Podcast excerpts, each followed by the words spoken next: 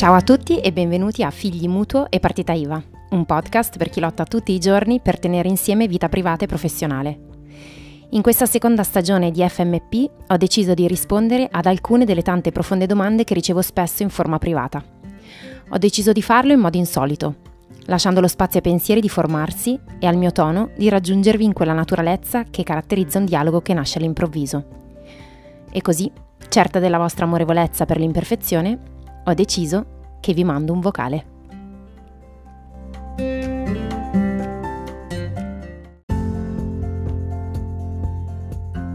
Ti è mai capitato di vedere che un tuo progetto era completamente sbagliato e di dover corge- correggerti in corsa e in fretta anche? Allora direi di sì, eh, che un progetto era completamente sbagliato, sì mi è capitato una volta in modo molto chiaro, che era la volta in cui mi occupavo anche di prodotti e facevo cartoleria e ho cannato proprio alla grande ehm, una, una una collezione, non so come si può chiamare, no? però comunque una proposta di quaderni. Ehm, e quello è stato un errore, l'ho capito ehm, sia per la risposta che non ho avuto, sia ehm, entrando un pochettino più nel merito di, di, di come erano andate le cose e di come io avevo studiato quel tipo di proposta. E di dover correggerti in corsa in fretta, sì, direi eh, la maggior parte delle volte. Non tanto perché eh, le cose sono, erano sbagliate, ma perché io ehm, sono fatta così. Tra, e torno sempre alla questione dei talenti, ma ormai è la chiave attraverso cui guardo tutto e leggo tutto. Ehm, il mio primo talento è essere strategica e dove per strategica si intende eh, una persona che è in grado di vedere pattern dove altri non li vedono, di, guarda- di vedere un po' il quadro generale e di trovare modi- modalità insolite per raggiungere delle destinazioni solite. Tra le caratteristiche di questo talento c'è anche il fatto che ehm, e si unisce anche un pezzetto di un altro talento che è Activator, ehm, c'è il fatto che io ho bisogno di iniziare per poi aggiustare il tiro di volta in volta, è proprio una necessità che ho. Perché, mm, perché ho la capacità di leggere quello che arriva e di rimetterlo in ordine immediatamente. Eh, parentesi, dico queste cose senza mh, mm, presunzione, ma le dico perché appunto alla luce del, degli studi che sto facendo e di, e di, uno strumento in particolare che va a, a creare un, una scala di talenti che abbiamo e per cui è così punto e, e, saperlo mi rende molto serena nel dirlo perché non è una cosa che mi sono inventata, è una cosa che mi è stata detta e che io ho verificato in azione. Ehm, per cui sì, ogni volta che io metto online una qualche pro- proposta c'è senza ombra di dubbio qualche cosa che vado a sistemare.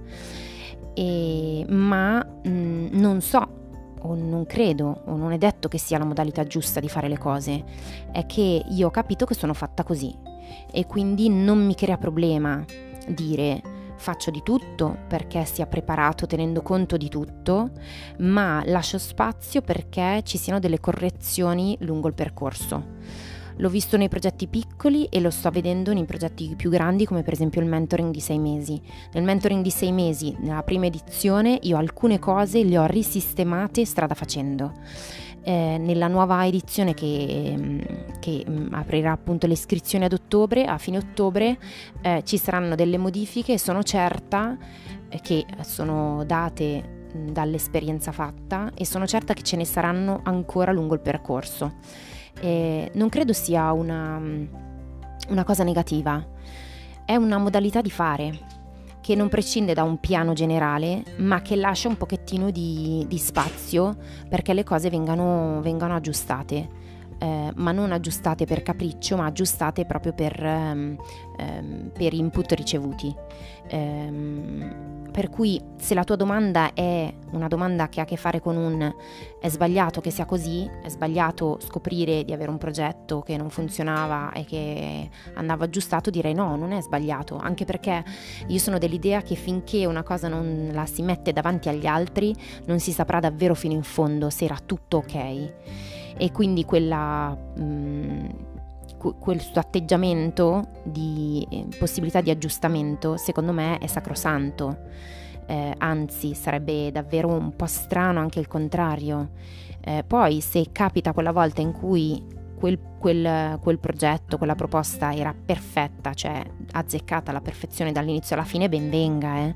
Eh, però secondo me è proprio caratteristica dei progetti che, ven- che, nascono soprattutto nella relazione stretta con il cliente di dover essere corretti lungo il percorso. Spesso infatti mm, mm, non, teniamo, non, teniamo, conto che, eh, non so se tu che mi hai fatto la domanda sei una creativa, ma poi dopo scoprirete che io penso che ciascuno di noi è creativo, eh, perché la creatività ha a che fare su come risolviamo i problemi, non sul, tanto sulla fantasia che utilizziamo.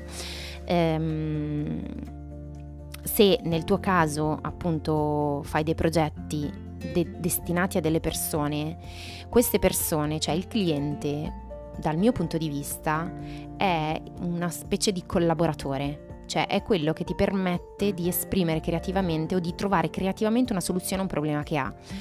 Quindi di fatto se lo guardi bene, lui è quello che ti dice guarda che io avrei bisogno di questa cosa qua, quindi è quello, è quello che di fatto ti dice su che cosa lavorare e poi tocca a te trovare una soluzione adatta a lui nel trovare questa soluzione adatta a lui, secondo me, ci sta dentro tutta la, la gamma dei tentativi, dai tentativi ben riusciti ai tentativi venuti malissimo. Però è troppo utile che ci sia questa, questa, mancanza di sovrapposizione, cioè molto spesso il fatto che eh, una cosa vada male è proprio la cosa migliore che poteva cap- capitarci perché forse stavamo sbagliando strada, perché forse non avevamo capito niente del nostro cliente o perché forse là dentro non c'era tutto di noi e avevamo magari provato a tracciare una strada che aveva dentro un pezzetto di noi ma anche ta- molto altro di altri. Per cui ecco, io direi che alla luce di qualche cosa che non viene, che non funziona, che è sbagliato, eh, è la migliore occasione per riguardare la persona per cui abbiamo creato quella proposta e eh, rimetterci al lavoro sul, sul fatto di dire la conosco davvero.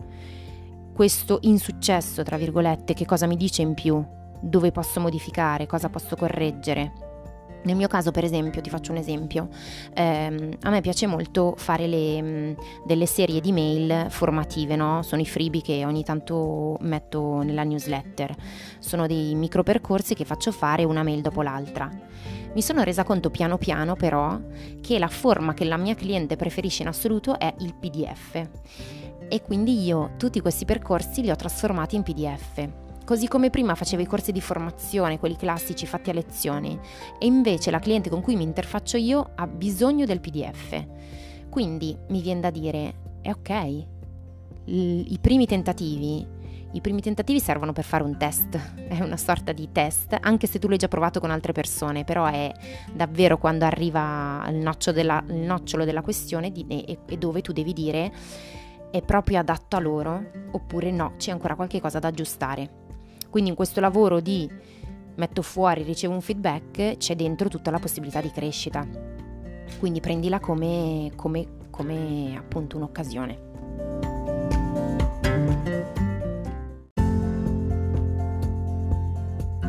Grazie per aver ascoltato FMP. Spero che la puntata vi sia piaciuta e vi abbia dato degli spunti da cui ripartire per guardare la vostra vita con un respiro nuovo.